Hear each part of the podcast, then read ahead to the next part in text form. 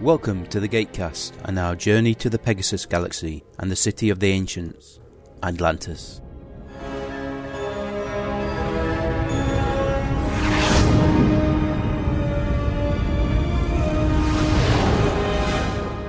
Hello, good evening, and welcome to Gatecast episode 217. And we have our recurring co host. Good morning, guys. Good morning, Brad. You sound very quiet for someone in a truck. Uh, I got a different trial, so there's no fridge noise or nothing. I'm silent. it's back to guest. Really? I don't think you can Yeah. be downgraded. I mean, unless you have a gap at the Scott level of lack of recording.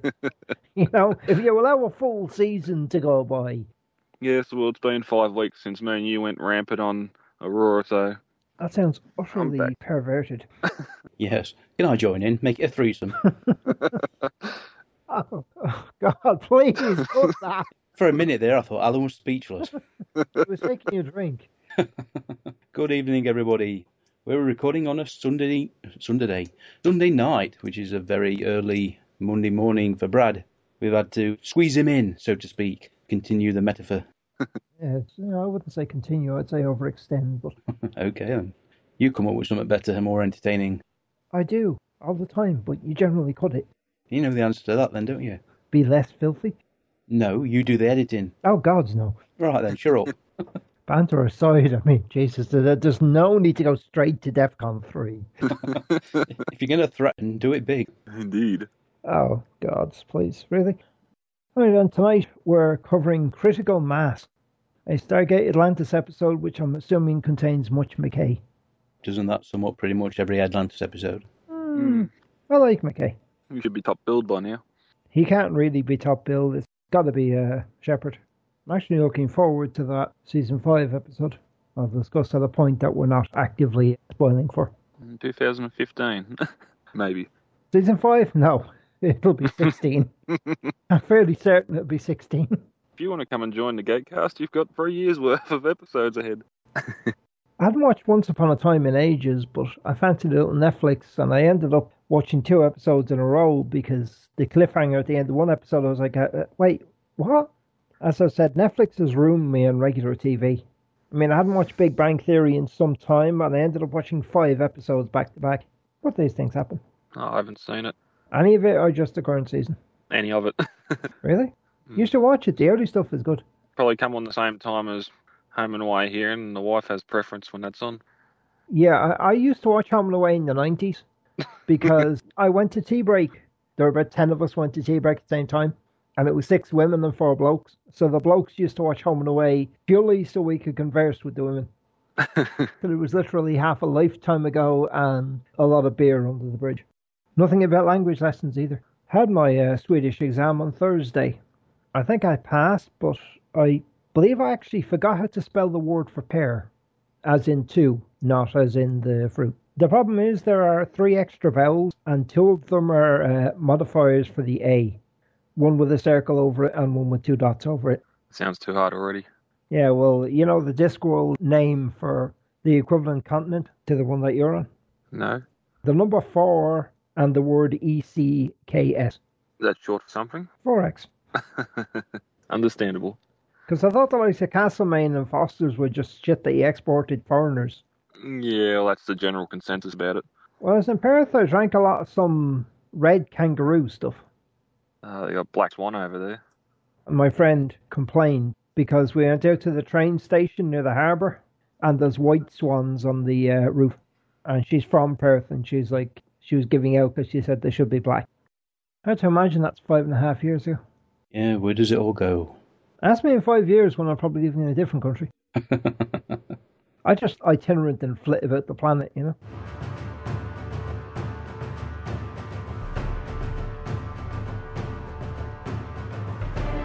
I must not fear. Fear is the mind killer. Fear is the little death that brings total obliteration. I will face my fear. I will permit it to pass over me and through me. And when it has gone past, I will turn the inner eye to see its path. Where the fear has gone, there will be nothing. Only I will remain. Experience Dune like never before. The Dune Saga Podcast with David, Scott, and Jim lead you chronologically through the novels of Frank Herbert, Brian Herbert, and Kevin J. Anderson. Relive your favorite moments, join in the conversations, and let the spice expand your universe. The Dune Saga Podcast.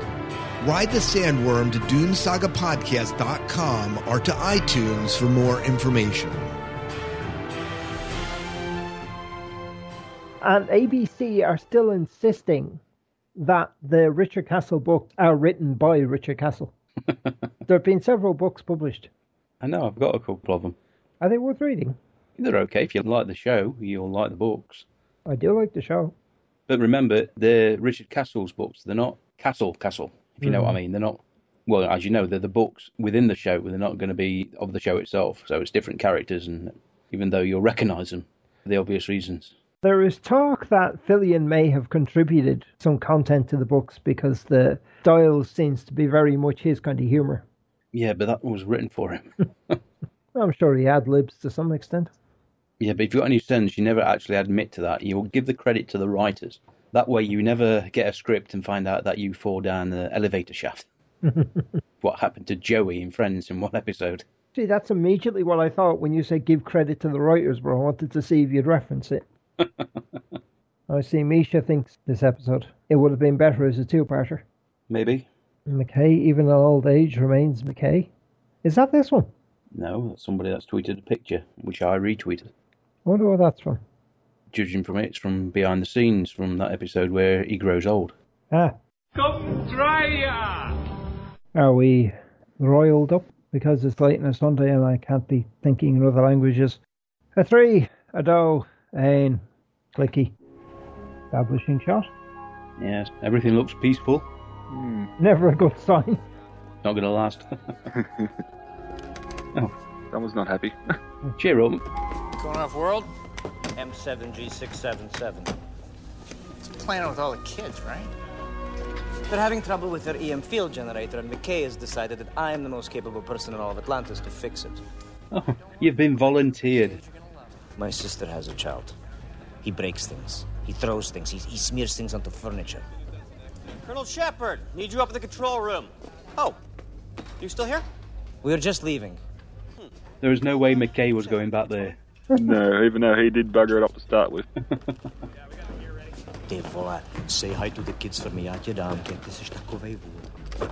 Mug mode. Yes. And the clicky again. He'll be okay as long as he takes plenty of chocolate with him. Nothing to worry about, they're just passing through. If he's been tracking them for some time now, why didn't he say so earlier? Well, they wouldn't have fit on the screen. you know, they need a, need a bigger monitor. In my uh, expert opinion, yes. That's good news. Certainly is. If there's any change in course at all, let me know. Well, it's rare we get this sort of crossover. Yep. Agent Barrett and, of course, General Landry. I'm sorry, sir, but a situation is developing that you need to be made aware of. It couldn't wait. All right then, make me aware of it. We've noticed an increase in chatter amongst the Trust recently. The Gould have infiltrated the highest ranks of the organization. We've discovered that their access to government agencies has gone a lot deeper than we realized. Oh dear. Wait for it. Oh. Atlantis. They know about it. Worse. Of course, it was going to be worse. They planted a bomb somewhere in the city. Bum bum bum. Oh, you can't beat a zoom in, can you? it's a musical accompaniment just to rack up the tension. Okay, then. Critical Mass, Season 2, Episode 13 of Stargate Atlantis. Gatecast, Episode 217. The story was by Brad Wright and Carl Binder, teleplay by Carl Binder, and then it was directed by Andy Makita.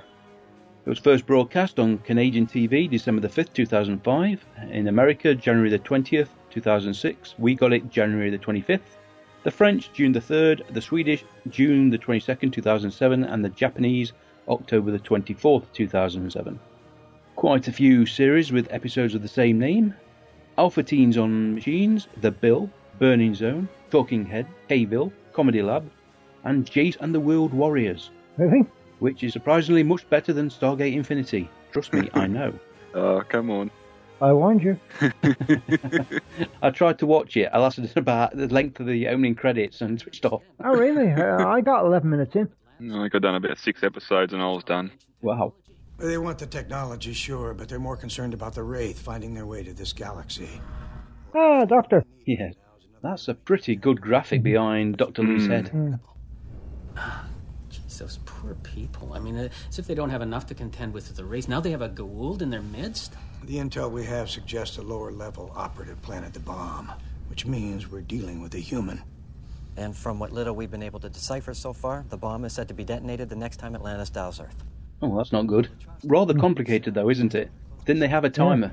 A handy uh, alarm clock, or couldn't use a mobile phone, could they? What? Of the weekly status report. In two hours and 46 minutes. W- We have to warn them. We have to tell them not to dial Earth. How? Ooh. Think it through, mate. Think it through. You're the scientist. What about the Daedalus? It's on a return voyage to the Milky Way. We could use them to relay the trans. Dr. Lee is played by Bill Dow. Been in 20 episodes of Stargate SG-1, seven of Atlantis, and a couple of Universe. You'll find another way to get the message to them. I will. Of course you will. It's what I pay you for. Technically, he doesn't pay him. The DOD pays him. He does the assessment, though. A bad assessment, pay cut. Cadman, hello. Not regulation hairstyle. Yes, they talked about this in the commentary. There was rather a little rumpus about it. The idea was she looks better with her hair down than pinned up. Of course she does. Every woman does. There's no denying that. Oh, oh, fine. You okay with that? Yeah, of course it is. Why wouldn't it be? Colonel? Ooh, she's trouble, she is. She's cute and short and blonde. She's not blonde. and just because she was. Think after all this time you'd stop being creeped out by her. She just has a way of getting under my skin. Oh, Literally. Huh. I'm surprised he went to cleavage from Taylor. Well, any excuse to show off uh, her Mm-hmm. musculature. Do you have time to accompany me to the mainland? Yes, Is something wrong? A woman who is very close to me, Charon. Oh, yes, I remember her. Sweet lady. Yeah, no one else does, though. That's one of the biggest problems of this episode, like B story that no one knows about. Of course, love. Say no more. So, Mm-hmm. no PowerPoint presentation then? No. Is it a time issue or a money saving issue? You've got a whiteboard and a marker, use it. Yep. Saving the CG for later. Earth. Now, since we can't dial the gate to Atlantis, we have no way to get a warning to them except by use of a subspace data burst transmission relayed from our galaxy to Pegasus using the Daedalus as one of the relay points. I thought you said the Daedalus was too far away for our transmitter to reach. It is, which is why we have to get closer. P4M 399. It's a, it's a tiny little planet right on the very outskirts of our galaxy. But if we can send a science team there through the gate, they should be close enough to relay the information to the Daedalus, and then they can. It's, it's, it's like the Twilight Bark. Yeah, I've read the books, I know. Twilight Bark, 101 Dalmatians. Didn't you guys see that movie? My kids love it. And well, okay, so there's all these dogs, and one barks here, one barks here. One, they- they, they send the message across the countryside. I've read both books, in fact. So have I. Lord of the Rings. Lord of the Rings. You know when they light all those signal fires on the mountaintops? Light bulbs go off. Yep. Yeah, we military men, we understand that. By no doubt everyone. Gear up. Come on, give him some praise. that was Carter, they'd, they'd be lording it over her. Yeah, because Carter's cute. Well, that's probably it, yeah. Poor Dr. Lee. I don't think by any stretch of the imagination the word cute could be applied to Dr. Lee. On P4M 399, it's an urgent message from Stargate Command. We are to relay to Atlantis. What's the message? Do not dial gate to Earth. A trust operative has planted a bomb in Atlantis To be detonated upon completion of dialing sequence. Ah, Dr. Novak, Ellie Harvey, making her second appearance on Atlantis, and Hermie Odd as well. No.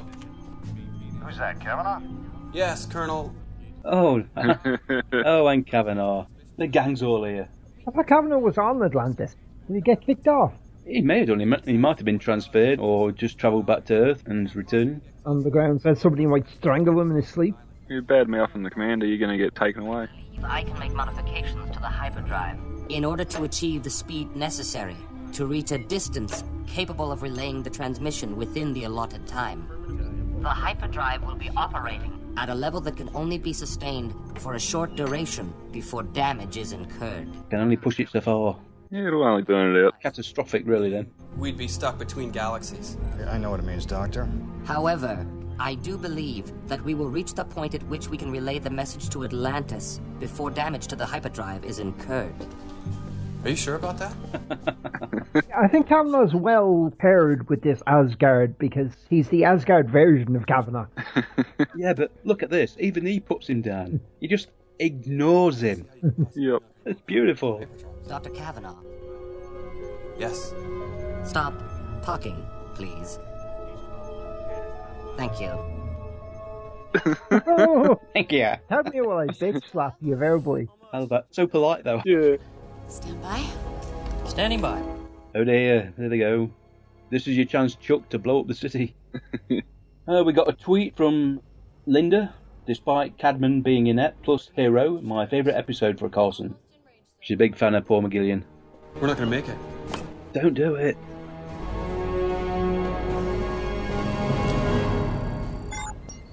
Compression's complete. We're good to go. All right then. Dial the gate. Yes, ma'am. The one time they don't do it in five seconds. yeah, it's amazing, isn't it? If this was the, the SG1 gate, it wouldn't be a problem. Hmm. Ugh.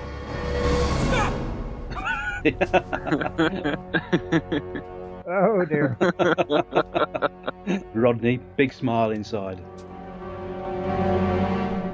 We need to disconnect the ZPM and switch to backup NACWITA generators to prevent any possible dialing of the gate to Earth. I agree. In fact, as of this moment, all gate activity shall be suspended. How many off-road teams do we have out there? Just Zelenka and his team on M7G67. Oh, poor Zuleika. Oh no. Until we sort this thing out. Stuck with all those kids. That seems like a bit of deleted scenes footage you really need to see and getting the message that you can't come back yet. I suppose if he actually tries to dial back when he's due back and it doesn't respond, he's going to be worried, isn't he? Hmm. Maybe the trust thinks this is the only way to make sure the Wraith don't get there. It's drastic, but effective. What's worse is the trust operative who planted the bomb probably did so under orders from the Goa'uld. When this episode was filmed, Jason was sleeping on Joe's couch. He was house hunting at the time. So, how many extra times a week did Joe have to do grocery shopping? Buy a second fridge. I get the impression Jason could eat the entire contents of Joe's fridge, or indeed an entire cow in a week. He just gave him a selection of takeout menus and the phone. Help yourself. I've read enough SG mission reports to know I don't want anything to do with them. I want you to organize some teams to do a search of the city. Start with obvious sabotage points, power distribution centers. The commentary for this episode was done by Andy Makita, Rachel Luttrell, and the DP, Brenton Spencer. I'm always distracted by Tori's jugs. But you see, in this scene, they only have one in the background. There used to be a couple. I notice how we kept them just, just below frame as well. Just there's just the one there Yeah, there it is, and it's quite because attractive. sometimes yeah. Okay. Uh, there's that a vase? Oh. I I think it's a vase. Yeah, yeah. Jug might not Uh. be the technical term. They talked a lot about the uh, slight changes in lighting for this episode and beyond. Brenton were doing something uh, slightly different to his predecessors. Wouldn't it be nice if they had another two to go in those slots? Yes, it solve a lot would. of problems. Then they could fly away. Yep.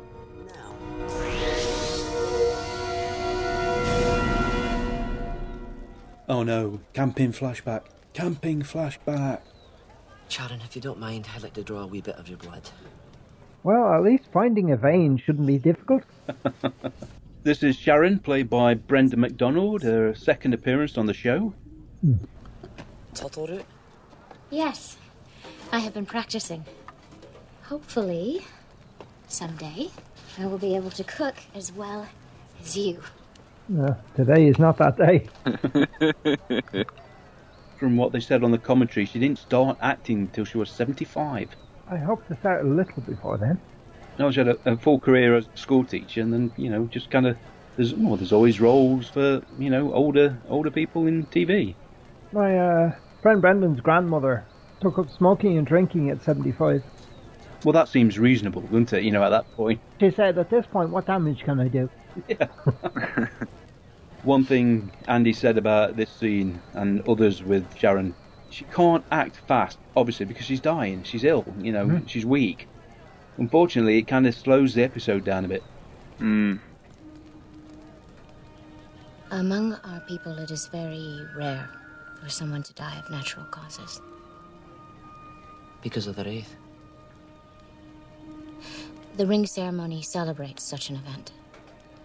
A ring of stones is laid out, symbolizing the ring of the ancestors, the Stargate, in the center of which the body is placed.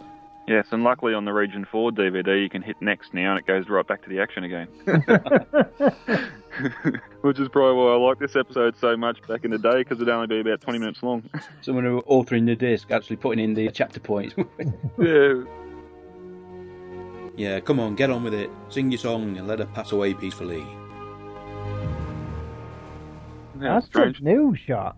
That is a brand new crane shot. Well, Rachel didn't know that that was the actual Cheyenne Mountain entrance. Really? No. Just because she works on the show. What did you think they built it? Why not? She lives on a city in another galaxy, which is built. No, they just nicked it from Blade Three. A nice long walk and talk, done in the traditional manner, you know, with the uh, Steadicam. Probably Nathaniel Massey again. I gotta wonder how many calories do you burn per hour carrying one of those things? Quite a bit, I imagine. Then by all means, don't let me stop you. That's a nice shot. Mm. Colonel Caldwell, we received another message from SGC to relay. It looks like the detonator is not on Earth, but it is in Atlantis. I wonder uh, they deliberately shoot them from below at a slight angle, like, as though you're looking up at them. GC know of Dr. Weir's request that we return to help with the investigation? Yes, sir. Didn't you know? What's that? Explosives expert, huh? High temperature and energetic materials technology. And I can tap dance too. Colonel Shepard, how's it going? Checking the East Pier power distribution centers. Still nothing. We're headed to the West Pier now. Those cables are a health and safety issue. Yeah. Hmm. Not a very tidy work environment. Oh, that's a nice matte effect. Hmm. Understood. Uh, be advised, we got a second message relayed to us. Uh, DHD? Styling itself. Oh. Who's doing that? Hands up. Well, stop standing there and do something. It's almost as if it's computer controlled. Uh, never that problem with analog. Unplug the damn thing. Oh, lucky, lucky. Oh dear. Hmm. Just here, right? The gate dialed by itself? yes. Uh, To try to dial Earth. Whoever planted the bomb must have devised a program to upload itself and automatically dial the gate as backup in case the first dialing was halted. A very good thing you pulled the ZPM. Rodney? What? The transmitter. Oh no. That's all we need. There are easier ways to destroy a place, I'm sure. Yes, but that, then we can't. Turn it off! I am. Wouldn't it have been funny if this was Ford? he will have his revenge. Damage is already done. The two Wraith cruisers I was monitoring, they, they, they, they picked up the beacon, they've altered their course, they're headed straight for Atlantis. We need to blow them up. Mm-hmm. what with? Many drones have we got? How long before they get here? Well, a day, maybe a day and a half, depending on if they need to make a hyperspace pause along the way. Which is one way, I suppose. The idea being that if he can't blow up the city himself, get somebody else to do it for him. Um, we'll take a transmitter and dump it along with some charred rubble on a beach on the mainland. And they'll think it's Jetson that washed up when the city exploded during the siege. Hang on, back up a second. Let me get this straight. You think our bomb guy did this? Well, yes, it'd be easy for them to figure out that the Wraith were in the area. We've been tracking them for a while now. Well, it'd be one hell of a coincidence, wouldn't it, if there were two people doing it? Hmm. Yep. By the Wraith, yes, I believe so. Okay, why? Well, maybe he wants to blow up the Wraith along with the city. Two cruisers. That's what's insignificant compared to all the hive ships that are still out there. Well, we don't have much time, so whatever the connection is, let's try to figure it out before the cruisers get here. Unfortunately, they should know that the Wraith don't want the city destroyed, so there's a flaw there anyway. Taylor, you're in an awful hurry. I'm returning to the mainland. We are evacuating my people back to the city. Oh, yes, the Wraith are on the way, I just heard. They will be protected under the cloak until the danger has passed. Unfortunately, if they don't find that bomb, Atlantis may prove even more dangerous. In the commentary, there was praising Christina McQuire for her costume design for this episode, mostly for Taylor, it has to be said. although she wasn't a fan of the dress they gave her for the uh, the big scene. And she also pointed out that they cut some of this scene. She actually kisses him and hugs him. Untimely fashion. Not pumping nearly enough blood through her body. Now, the condition will continue, but the pacemaker will slow its progress considerably. And so basically, if we feed it to the wraith, it'll only be a snack. But first, I have to get her and my people to safety before the Wraith arrive. Of course. More news shop. Walter! They're throwing everybody into the mix this episode, aren't they? Not sure I like the look on your face, Chief. Sir, the Daedalus just relayed a message informing us that Atlantis requested they return to help with the bomb investigation. I'll tell them no for the time being. I need them to hold position in case we gather more intel. Sir, that's the problem. They already headed back. They're out of range. We have no way of communicating with them or Atlantis. And there's nothing else we can do for them. No, sir. this is one of the aspects of Bow Bridges that Andy Makita was talking about. He likes to be seen walking about. He didn't approve of the general sitting behind the desk all the time. Oopsie. They're gone. And the picture of the dog, that is Tori's own dog. Passenger manifest? Yeah. Any names jump out? A few, actually. I hate this.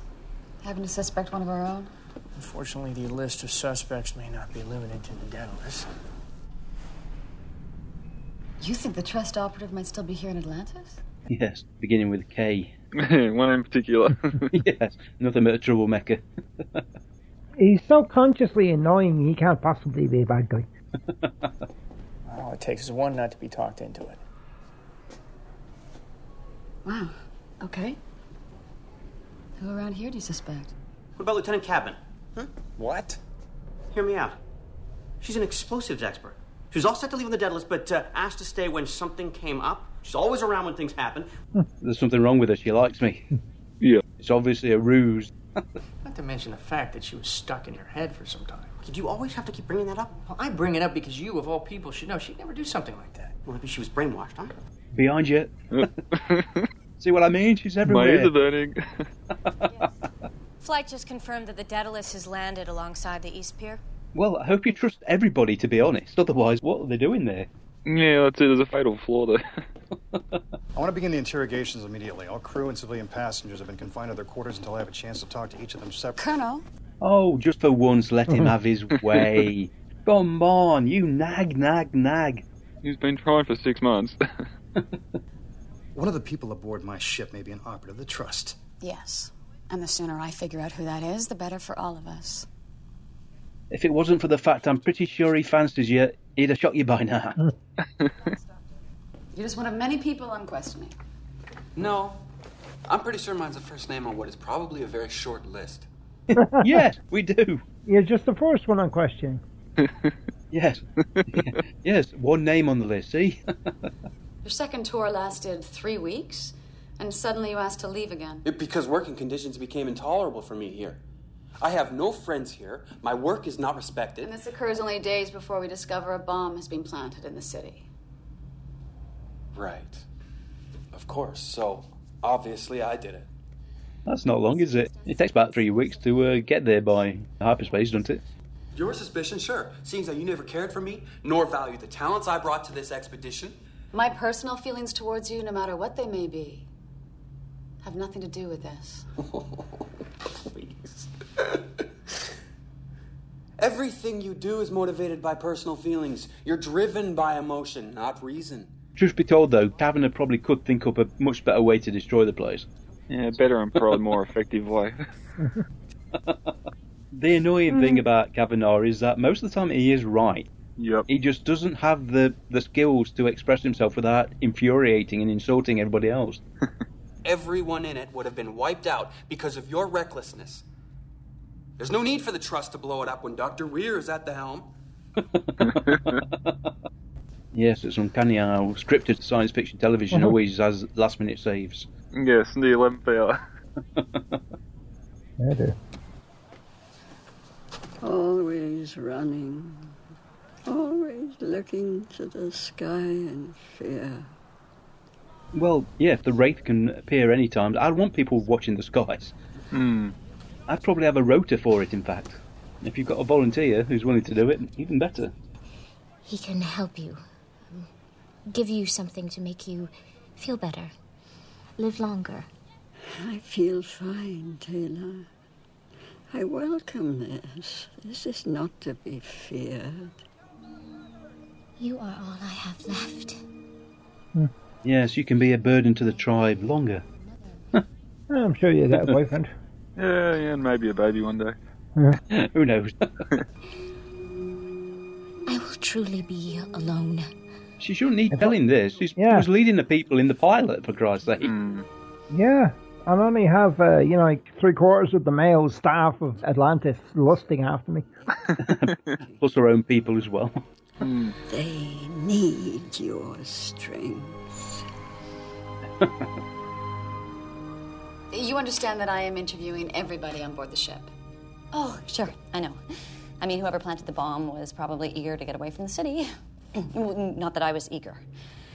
I was just doing my job. I couldn't have cared less when we left. But I care about my job. I just didn't. Lindsay Novak, played by Ellie Harvey, the Canadian actress. Exactly how strong a dose of amphetamines is she on right now?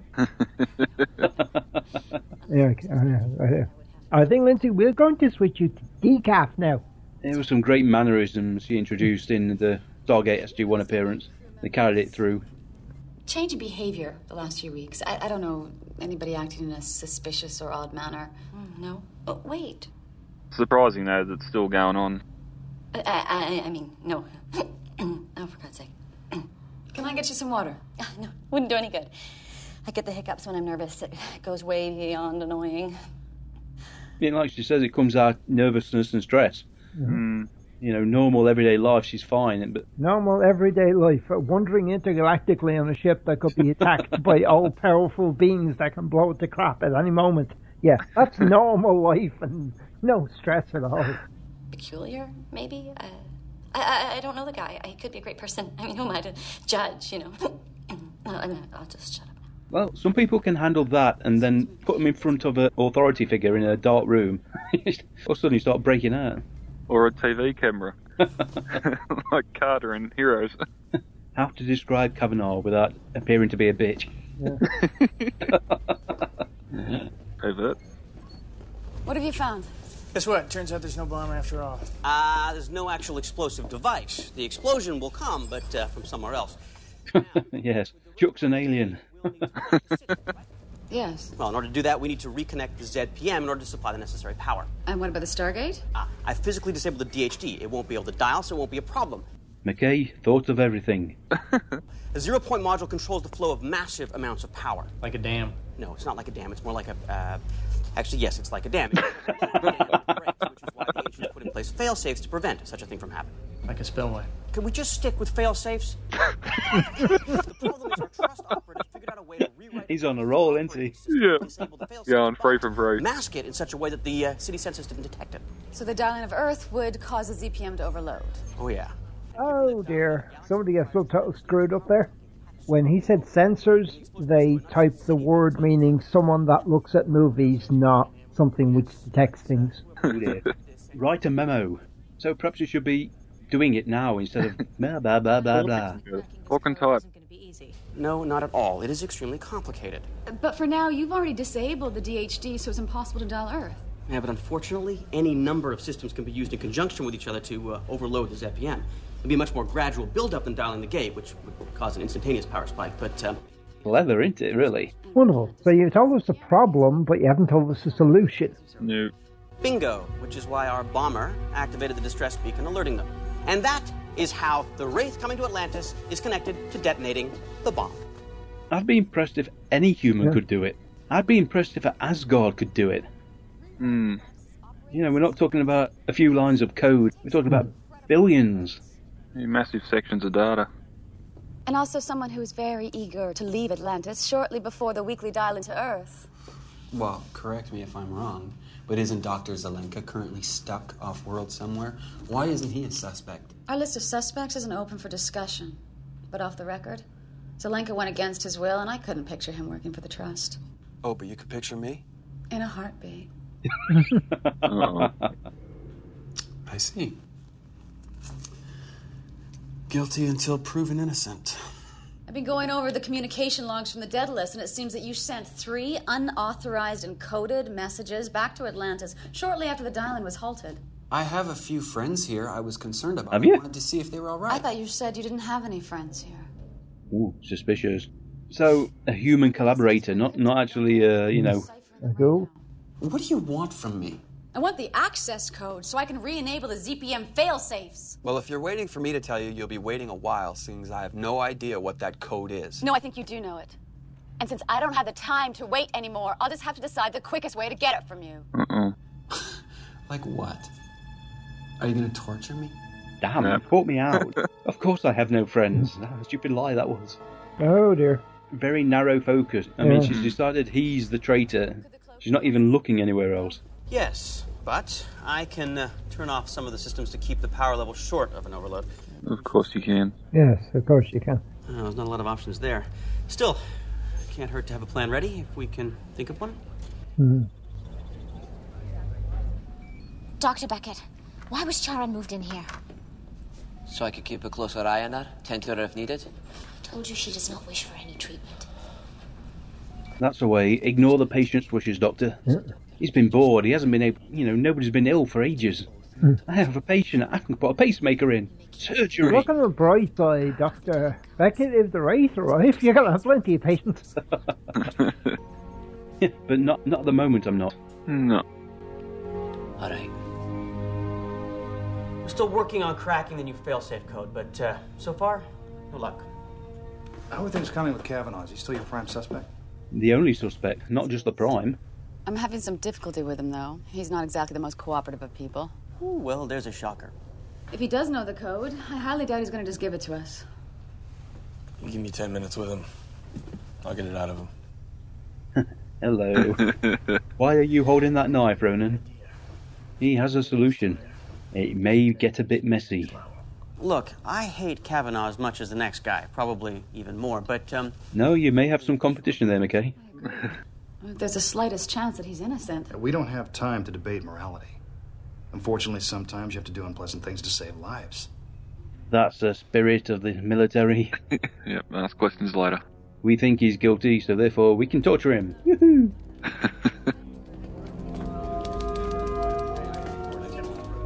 What are you doing? I was going over the system's command logs for the past few months. why? I noticed a gap in one of the data stream sequences from several weeks ago. It's probably nothing, but I thought it might indicate. A deletion point. Yes, believe it or not, I have had some experience with these systems. More, say, than a tap dancing explosives expert. I was just Ooh. Failsafe code. Why don't you help with that? What are you, McKay? You, you haven't been doing anything. Yes, Rodney? Cruisers are getting closer. Well, obviously. yes. Cloak the city. Go ahead.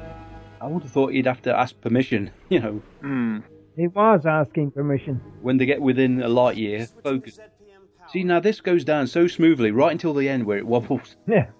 you think, hmm, don't really build them that well, do they? Yeah, loose it. See, now when you're looking down on this big area of sea, you'll be able to see disturbance on the surface of the ocean. How does this cloak actually work? How are we doing? Well, I've powered down several of the secondary systems, but uh, so far, uh, ZPM levels are holding below overload. Huh, I think we're gonna be okay. Let's cover a plot. Hmm.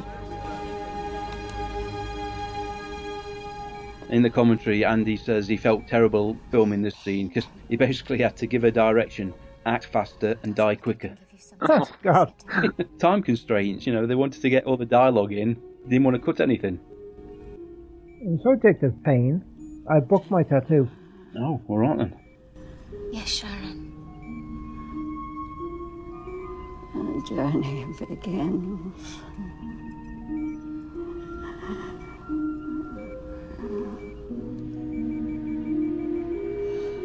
That was bloody quick. Hmm. I booked my tattoo and she dies immediately after I say that. Should I take that as an omen? And Taylor, oh, sorry, Rachel says she was thinking about her own grandmother at this point. Generate the tears. Brenton, the DP, chimed in. There's never a day I don't want to cry on this set. Uh oh. They're here. Two Wraith cruisers just outside our atmosphere. Just in case anybody didn't know, No, after a year and a half. aware of us. Rodney, What? the city's inertial dampeners just began powering up. What? I, I, am trying to shut it down, but it's requiring that code. You get out of there. Um, of course it will. All the blenders in the city are coming on at the same time. We'll blow up. Ah, it's no problem. You got eight minutes. Yes, I know that. One of the precursors of the star drive's power up phase is the activation of the dampeners. Ah, which may very well affect our cloaking. Look, but that's not the worst part of it. It'll overload the ZPM. Way overloaded. Hello, the credit sequence. See, this part of the plan is clever. Mm-hmm. You know, there's plenty of options to stop each of the individual events, but you Mm-hmm. can't because they prevent something else happening. We need to initiate some evacuation plans. I told you the Daedalus is our only option. We can't use the Stargate. We can't go to the mainland. I agree. We fit as many people aboard the ship as we possibly can. There is nowhere near enough room for everyone. Gonna have to make room. No, no, no, no, no. You don't understand. The life support system can't handle that many people. There's not enough air to go around. They never make it back to Earth. What about uh, another planet? There's one nearby in the solar system. Remember the one we found the crash wraith cruiser? Yes, which is also very cold at night time. yes. And even the, the Wraith sensors would probably pick the Daedalus jumping between the planets. Hmm. Just let me in with Kavanaugh. I'll get it from him. ZPM overload in 24 minutes.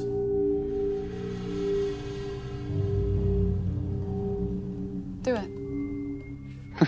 Torture is not an effective method of interrogation because the person won't tell you what they know. They'll simply tell you anything to make the pain stop. Oh, God. Well, not to worry. Taylor's going to sing in a bit. You'll get anybody to talk. Yes, then the pain starts again. like the Americans blasting heavy metal music. We're going to get a Thosian death chant. Many of my people are boarding the Daedalus as we speak. I and the others will leave with the final groups aboard the puddle jumpers. You're not really going to talk her out of this, Carson. Let her be. Yeah. Did I tell you the ring ceremony is traditionally performed nude? Oh, in that case, go ahead. I'll stay with you. Let me just install these security cameras. just in case. Broadcasting security cameras. Oh. could he could he be any more menacing? Now, I met the guy. He's a bit of a dick, but Yes, you say it every time. he can do the menacing. Hmm. The hell? And suddenly we're in a spaghetti western.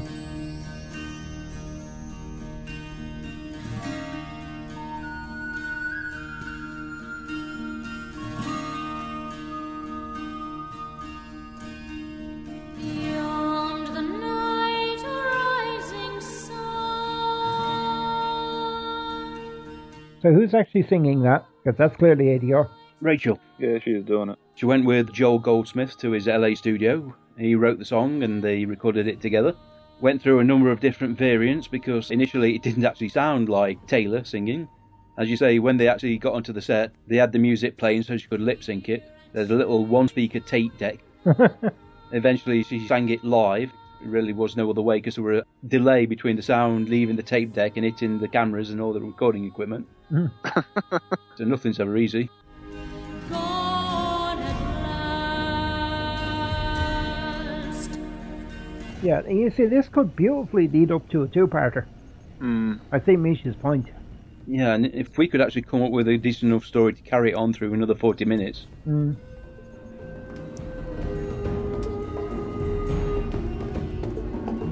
Dr. Weir, Rodney, I found something. Circle renewed. Peace will be found. This lighting effect, which was, like I say, done by Brenton, they had a, a single top light shining down onto the scene. Sheets of muslin cloth give the diffused look. Does look pretty spectacular considering how it's normally lit. Hmm. Stop. Oh, damn, too late. You've killed him already. Nothing. He fainted before I could touch him. well done, Kavanaugh. Pain or loss of body control, one or the other's going to happen. I tell you this, Ben Cotton really did that role proud. What? Surprise. What the hell's going on here? I asked Hermione to beam you here so you could give us the access code. What? Lieutenant Cadman discovered a gap in the system command logs that indicated two deletion points which she and We Doc- don't have time. Oh, well done, Cadman. Rodney will never live that down. Your identification code was used to access this city's operating system. You copied it. Took it back to the trust, whose Gould scientist then rewrote the program to overload the ZPM. You then brought it back here and uploaded it into the Atlantis computers. He really needs to be in the background. Five minutes of ZGM overload. Uh, So give us the code. There he goes. Yeah. Oh my god. I will never give you that code. So tell me, Shepard, how many colonels are you going to shoot? There's always room for one more notch on my gun. Well, they say the first is always the hardest. Come on, get the dialogue out. That's rather impressive by the Guild who did that. I mean, let's face it, once you get the code, you can't test it. Hmm. Hold on.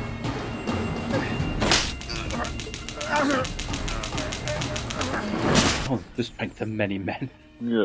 You feel bad though, he's punching up an old guy. John, you're enjoying that way too much. Do it again. Do it again. and that's for kicking me out last time and rearranging the rotors. You do have a spare battery pack in your pocket, don't you? Because you're just pissing him off. We don't have much time. We need that access code. Come on, enough with the uh, tension.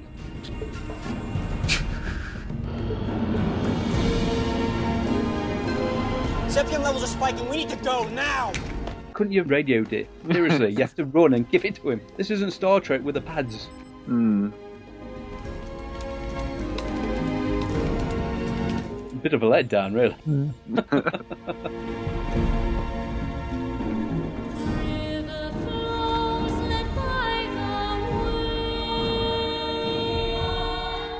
Is she still dead?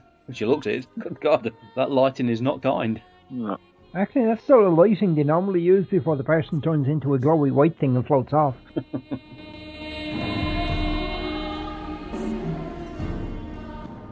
it's pretty essential. That's a nice sunset or dawn. Oh, Carson. Hermione's just beginning initial calculations on the extraction. Extraction. No? Mm hmm. Hermione's going to attempt to remove the Goa'uld from Colonel Caldwell using Asgard beaming technology. That's ambitious, even for an Asgard. And the calculations are impossibly intricate. You don't want to go beaming out a chunk of his brain. I wonder if anything un- went on between Cadman and Carson. Hey! Look who's back! It's Mr. Mom. Oh. he, looked, he looked more miserable now than he did before. I tell you, you get paid for this. I don't care. It's a great job. It must be. Weir's not very happy because she thinks she's crossed a line. You know the uh, at all costs attitude which she's in the military. She sees Zelenka. No. You should take a quick look before he washes his face. The uh, kids did a real number on him. I asked Dr. Beckett to give everyone on the base a full examination. If Colonel Caldwell could have a Gould on him, any of us could. It's not a pleasant thought. You know, you think it's something that Carter could come up with on the gate filters? I crossed a line, John, with Kavanaugh. You did what you had to do. Yeah. The great news is everyone wanted it to happen anyway. Yeah. He's going to write another report. Here we are, gloating about the infighting among the Wraith. How are we any different? Yeah, that's why she feels so bad about it, because she liked what happened. Liked it too much. They look like fertility, fertility, fertility symbols. Well, you never really know what's going on behind Weir's eyes, do you? You know. No, I meant the little circle of things around the. Yes, I know what you meant. Small I'm talking about her attitude. Yeah, she comes across all you know, all, all proper and reserved, but who knows? It's the proper and reserved ones that are absolutely wild in other areas. Right then, that was Critical Mass. Doesn't get a very good uh, rating on Gateworld, which just goes to show uh, the Gateworld scoring system isn't perfect. Actually, considered a bit of a fan favourite. Rajal's mother and father actually loved the episode for the obvious reasons. Mm-hmm. Mhm. Not really going to knock him for that. And packed full of recurring guest stars. If nothing else, that is uh, one of the things Stargate tends to do right. Makes the most of people and characters they've had before. Yep, and the crossover. Yes. And even Kavanaugh. Especially Kavanaugh. Come on, we all like the actor Ben played Kavanaugh, you know, and if you can't love a character, hate him. That's almost as good, better in some cases. For example, uh, have either of you seen Wolf of Wall Street? Not yet. No, not yet. I hated DiCaprio's character inside 30 seconds of it appearing on screen. That's pretty good. I wanted bad things to happen to him pretty much off the bat. Like I remember the film thinking, that's impressive. He played someone truly detestable. And he might get an award for it. Yeah, and it's faction. Jack? Daniel? Are you you? Yeah, you. What? I like the yellow ones. Never mind. We'll kick off with the feedback for last week's episode, Ripple Effect, taken primarily from our Facebook group, and then Brad has sent us in a voicemail to pay homage to the fate of the Prometheus and the episode Ethon. Um, looking for the feedback for Ripple. Oh, it hid it. Stupid Facebook. Victoria said on Ripple Effect, one of my fab episodes for many reasons. You can love many versions of your fave characters and Mr. Browder in his pants. Becky posted, Not much of a season 9, season 10 fan, but I do love this episode, mainly for the return of Dr. Frazier and Martooth. Brad says, No one noticed SG1 wearing the wrong uniform, and once again, a calculated BOM delivery saves the day. Arg, if Janet and Martooth didn't reappear, then bottom of the barrel for me. I replied, The only benefit of killing off people in sci fi is that there is always the opportunity to bring them back for fan approval. Fantastic to see both Janet and Martooth with Sam for different reasons. And Jeff says, The fan service allows me to ignore any problems with the episode. I love seeing Janet and Kowalski again. Kowalski? I think he's just referencing the fact, did you leave that in? I did, but we did. We- he wasn't in the episode, was he? No, but uh, clearly Jeff must have been convinced that he was because I mentioned it a couple of times. You've got to have a look through. It wouldn't, I wouldn't put it past him to have, you know, splice in a bit of stock footage so you see him in the background or something. Wouldn't they have to pay him for that? It depends what sort of contract. There is feedback on the photograph of her favourite, well, actually, my second favourite doctor. I quite like the bumbling guy. Yeah, so the uh, picture of Lee, which Victoria pulled out, Mm-hmm. and she says, What is he measuring?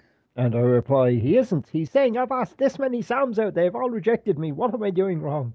And Lee replied, He was in the new Continuum episode, a right git he played. I assume that's the second episode of the new season of Continuum. I haven't seen that yet. I've not watched it. It's sitting on a hard drive, not five inches away from my hand. right. I just need to resist the temptation, pull it in, and watch it now. I need to go back to my Swedish. I can watch it after nine. Major Carter, my name's Julia Donovan. I'm with Inside Access. I was wondering if we could have a few minutes of your time. I'm a little busy right now. Actually, your name came up in connection with a story I've been working on. Over the past two years, several billion dollars of taxpayers' money has been funneled into a secret government project called Prometheus. In fact, it's so secret the government appropriated the money without the usual congressional oversight, which I think my viewers might find rather interesting. Actually, I thought you might find this particularly interesting. It's a metal alloy called Trinium. Supposedly, it's being used in connection with Prometheus. I had my experts analyze it. They said it's unlike anything they've ever seen before, at least on this planet. This is Prometheus, otherwise known as the X303. This is a joke. It would take at least 20 Saturn rockets to get this thing off the ground, let alone into orbit. Prometheus is the third in a series of designs that incorporates both human and alien technology. You're saying little green men helped you build this? Actually, they're gray. All the key systems were reverse engineered from a ship that crashed 100 miles north of Fairbanks, Alaska in 1978. It was only in the last few years that our technology evolved to a point where we could take advantage of what we had.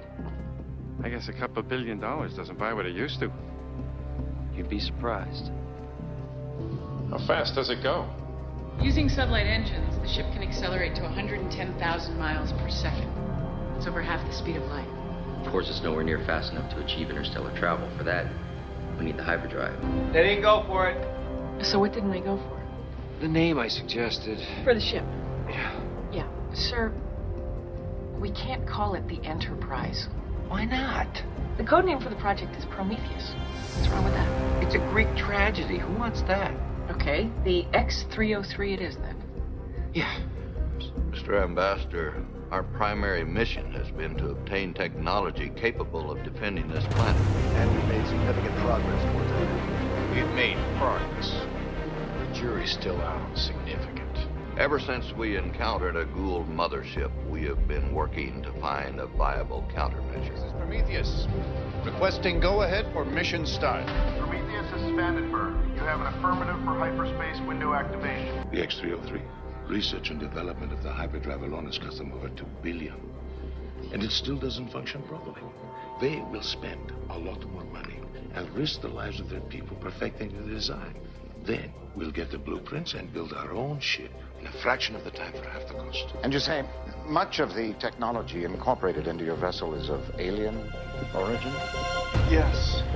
Most of the key systems, in fact. It's one thing to build a ship, it's another to fly it across the galaxy. We haven't quite gotten that part straightened out yet. We use a rare element called the quadria to power our hyperdrive engines. But it can be extremely unstable. In fact, that instability ultimately led to the explosion above your planet. We had to eject the reactor. Uh, Why use such a dangerous substance to power your ship? I've asked the same question. For the time being, the quadria is our shortcut to interstellar travel. More stable forms of energy simply don't provide enough power to run the hyperdrive. Several of my advisors have expressed concern that this is a military vessel. What would you have me say to them? That you're right. Prometheus was designed primarily for defensive purposes. From these goals you mentioned, Yes, without your main source of power. With or without the Quadria reactor, this ship is more than capable of defending itself against attack.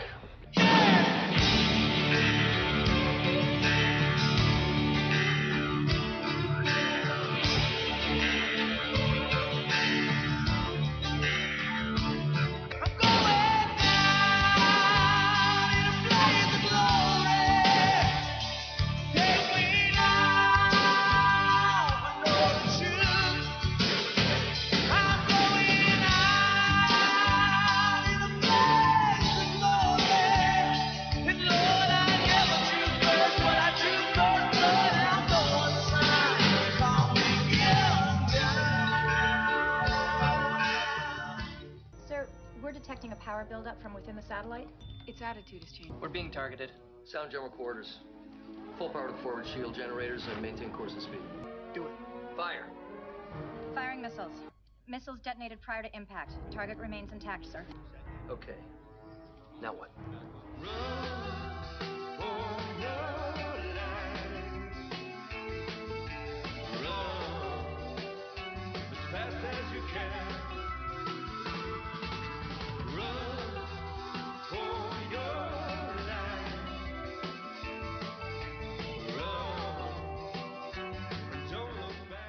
We must not fail the gods. We must embrace our destiny. Fire the weapon!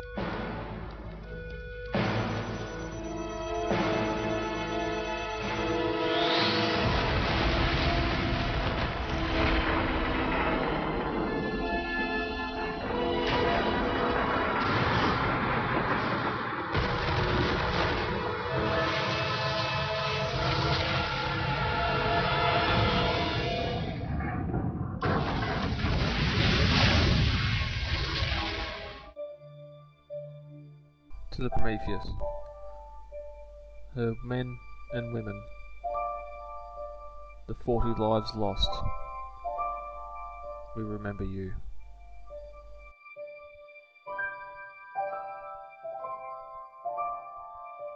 Good evening, ladies and gentlemen. After two and a half years of scraping through by the skin of her teeth, the Prometheus has fallen.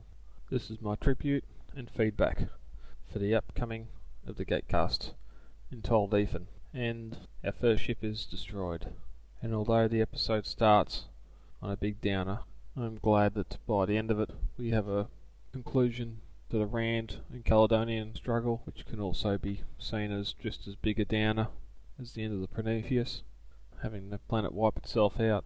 If a Cold War era planet could build a satellite like this, even with the Ori help, you can only imagine what would happen if the Oro got onto planets like Abadan, Polana, the Nox home world.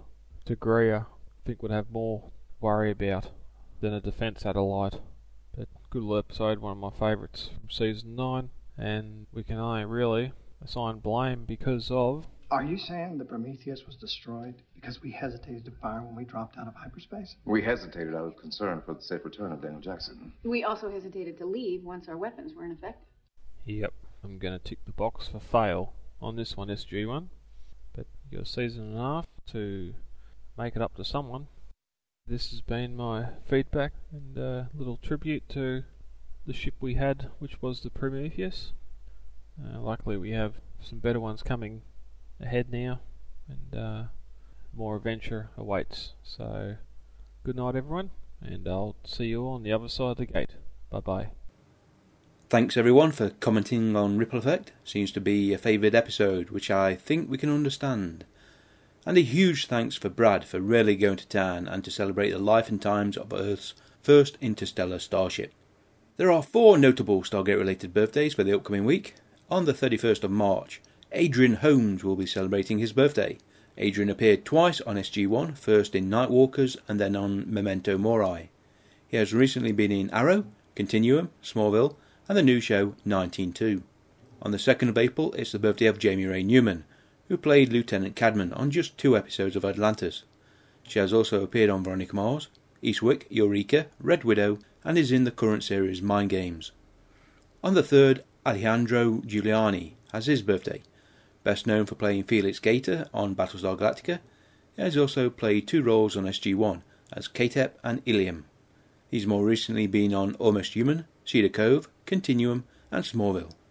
Last but not least, Mitch Pileggi will be celebrating on the 5th of April. He was Skinner from The X Files and Colonel Coldwell. He guest starred on Sons of Anarchy, Supernatural, and can be found in the reborn Dallas as Harris Ryland.